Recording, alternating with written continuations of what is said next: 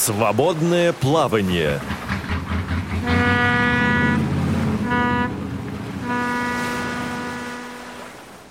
Здравствуйте, уважаемые радиослушатели! С вами ведущая Циндема Бойко. А в гостях у нас сегодня Елена Федосеева, журналист, руководитель благотворительного фонда «Дом слепоглухих». Здравствуйте, Елена.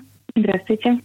Елена, расскажите, пожалуйста, что это за организация, что за благотворительный фонд? Дом слепоглухих – это и благотворительный фонд, юридическое лицо, которое оказывает помощь людям с нарушением зрения и слуха, и такой физический центр, который находится на территории Новой Москвы. В этом центре проходят реабилитацию, проживают, э, участвуют в разных программах, программах обучения, сопровождаем проживание люди, у которых есть одновременно нарушение зрения и слуха.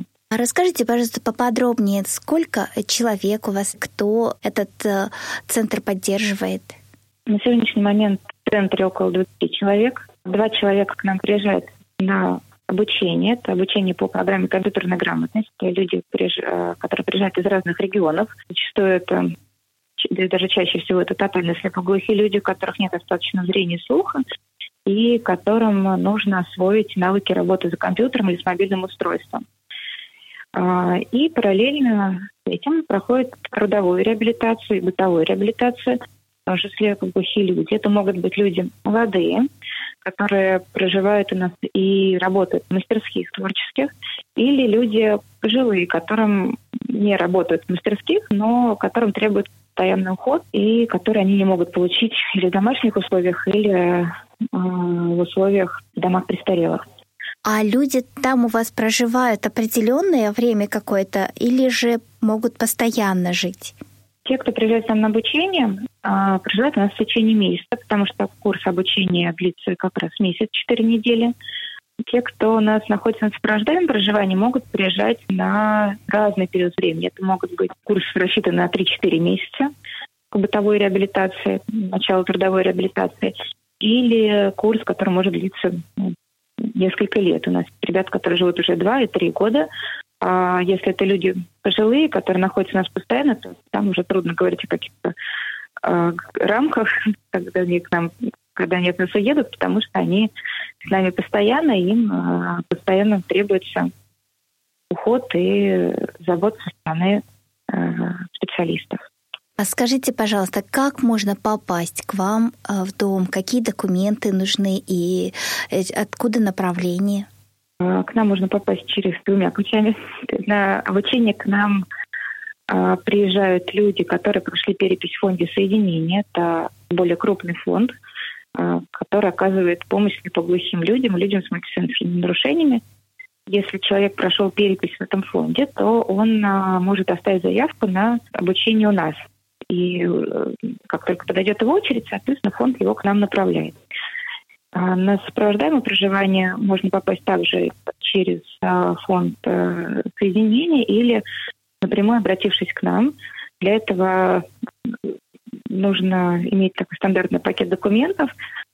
Это паспорт, стойковская справка а, и документы, справки от окулиста и сурдолога, то есть справки, которые подтверждают человека нарушение зрения и слуха. И какая именно степень нарушения зрения и слуха.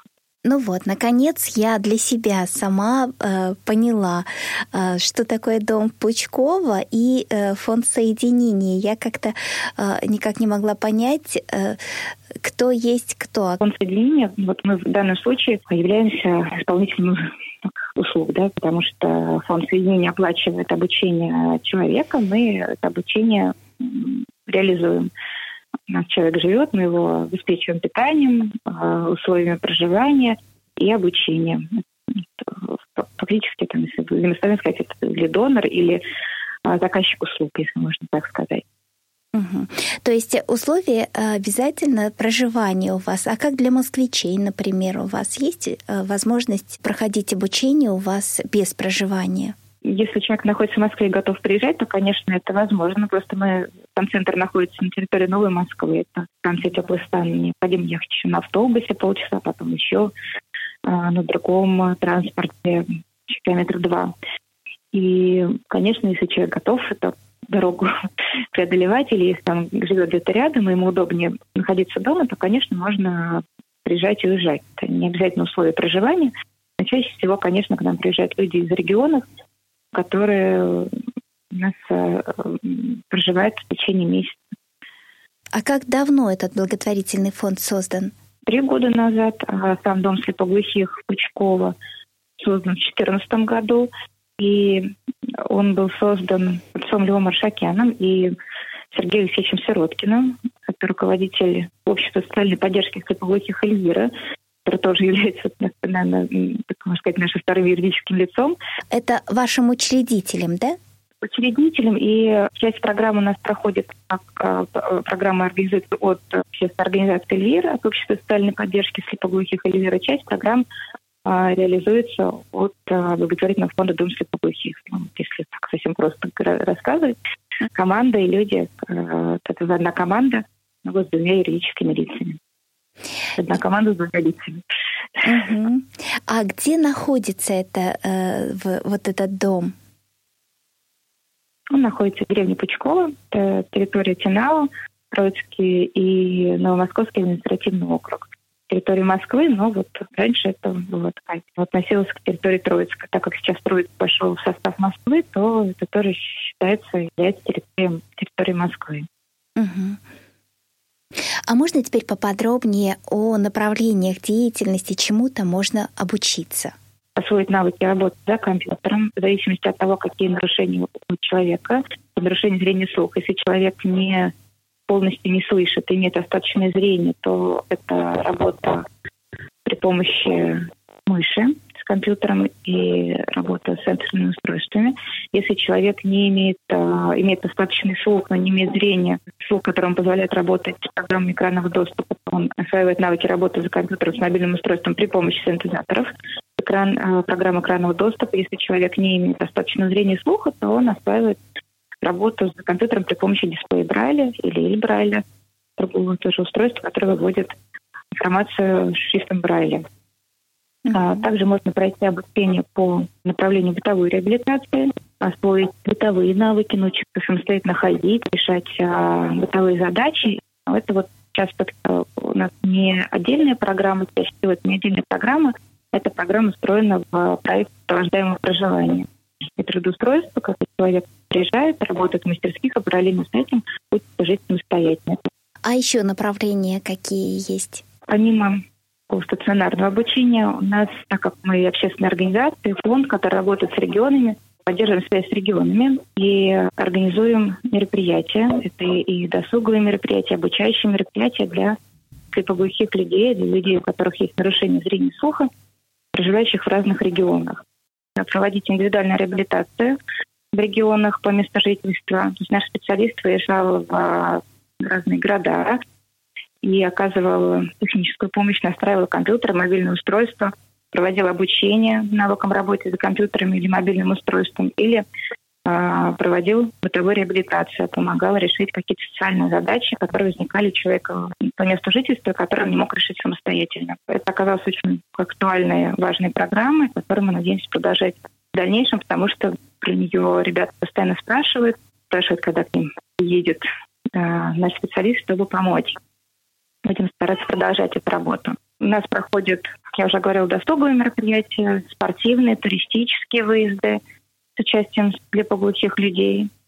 И сейчас, благодаря коронавирусу, мы активно развиваем онлайн-работы, онлайн-взаимодействие с людьми, которые живут в разных регионах. У нас есть группа информационная образовательная группа в социальных сетях, э, на Ютубе, в э, мессенджерах, где мы размещаем актуальную информацию для слепоглухих людей. И э, информация доступная для, для них. Это информация с переводом на русский жестовый язык. Это информация адаптированная, так, чтобы они могли ее читать, понимать и быть в курсе происходящих событий, в курсе изменений, в, которые могут Э, быть для них полезными. И проводим регулярно онлайн-встречи, которые вот объединяют людей из разных регионов, в которых они могут участвовать. Это могут быть семинары, вебинары, э, онлайн-экскурсии. И люди очень разные, живущие в разных городах, э, в разных временных поясах, объединяются вместе, общаются вместе и понимают, что они э, не одни и составлять часть вот такого одного, единого комьюнити слепоглухих людей. Вот, Елена, очень большая, по-моему, проблема. Вот сейчас э, начали выдавать людям с нарушением зрения и слуха по индивидуальной программе реабилитации брайлевские дисплеи, да. Но для того, чтобы начать пользоваться этой техникой, мне кажется, нужна специальная подготовка, да?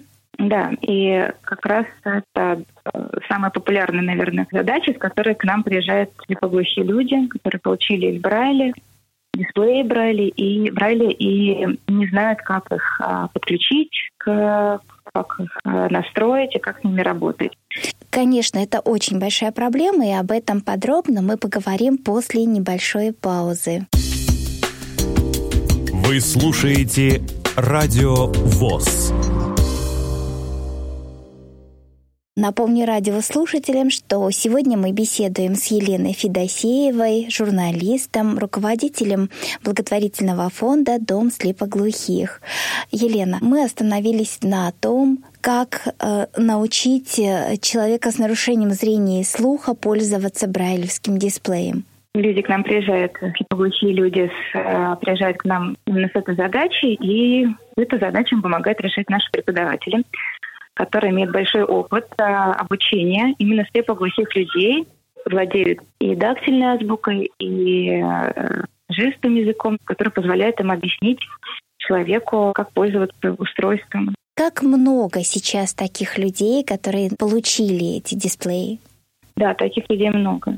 Вы справляетесь или кто-то еще э, занимается подобными делами? Сейчас появились, есть еще центры в Тюменской области есть центр, в Новосибирске, в Ленинградской области есть центры, в которых тоже работают специалисты, которые помогают решить эту задачу. И, конечно, люди, которые проживают в регионах, ближайших к этим центрам, приезжают в эти центры. К нам приезжают люди, проживающие в центральной э, части России, в Московской области и в территорию Урала. Приезжают, приезжают к нам. Я правильно понимаю, что обучение, проживание, все для слушателя вашего бесплатное? Да, конечно, все бесплатно. Мы в одной из программ говорили еще об одном направлении вашей деятельности. Это сопровождение по городу а, Москва, Санкт-Петербург. Вот можно поподробнее, э, кого вы приглашаете в качестве волонтеров? Как можно подключиться к вам незрячим, слабовидящим людям? Вот, и ну, вообще в целом подробнее об этом проекте. Проект сопровождения по городу существует уже более трех лет. Это один из проектов, который рождался скорее от проблемы, потому что проблема такая существовала не только у слепоглухих людей, у незрячих, потому что есть э, службы РЖД, метрополитена, службы аэропортов, которые помогают людям передвигаться в транспорте, но при этом не было никакой помощи, никакой службы, которая помогала бы людям передвигаться по территории города. Например, человеку нужно доехать до какого-то пункта, который находится по адресу, который он не представляет, где находится, и помощи э, он может получить ни, ни, ни откуда и ни у кого. И поэтому это проект, который рождался для решения этой проблемы. Проект очень живой, потому что это сопровождение по городу сегодня тоже такой комьюнити. Комьюнити и незрячих слепоглухих людей, и волонтеров, которые им постоянно помогают. А, конечно, три с половиной года это был, была маленькая группа в WhatsApp, которая с, со временем разрослась. Э, появились группы в, в Петербурге, и появилась практика решения этих проблем в регионах, когда мы для человека под запрос ищем волонтеров в конкретном регионе и находим, и этот волонтер уже оказывает помощь конкретному человеку. У нас есть группа в социальных сетях сопровождение по городу, которые скорее являются такими информационными. В них размещается информация актуальная для волонтеров. Волонтеры приходят, проходят заполняют несложную анкету, получают консультацию о том, как сопровождать и взаимодействовать с незрячими и слепоглухими людьми и включаются в работу по мере их возможностей, времени, по мере времени сил. Елена, а как вы находите волонтеров? Волонтеры узнают о нашем проекте в социальных сетей, связываются с администраторами. Волонтеры узнают о проекте друг от друга. Те, кто с нами уже давно рассказывают там друзьям, и они тоже хотят включаться в волонтерскую деятельность, включаться в наш проект. Ребята сами не ребята не зрячие, слепоглухие, а, приглашают в проект своих знакомых.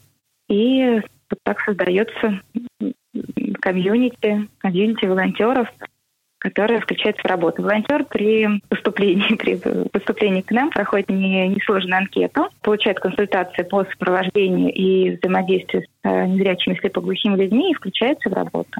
С конца этого месяца в Москве у нас начинаются курсы по изучению жестового языка для волонтеров. Курсы продлятся три месяца, и в рамках курсов участники освоят э, основы жестового языка, который позволит им общаться с слепоглухими людьми. Такие же курсы запланированы в Санкт-Петербурге с сентября, с сентября до, до ноября, уже в течение трех месяцев. А есть ли у вас курсы по изучению дактиля?